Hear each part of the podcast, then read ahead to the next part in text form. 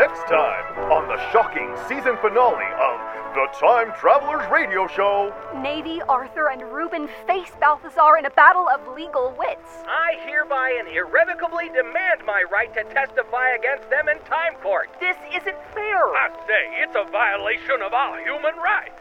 While Jessica faces a final confrontation with her former best friend. All aboard Uh-uh, the pain train. Isn't there anything we can do to change your mind? Hmm, let me think about it. No.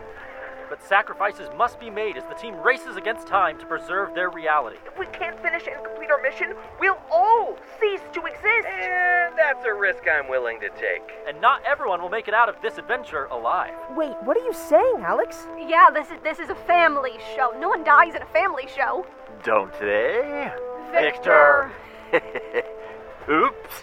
Tune in next week for the season two finale of the Time Travelers Radio Show, The Final Countdown. And remember, the more people that listen, the sooner we can get home. Any chance I could get a nice cold iced tea?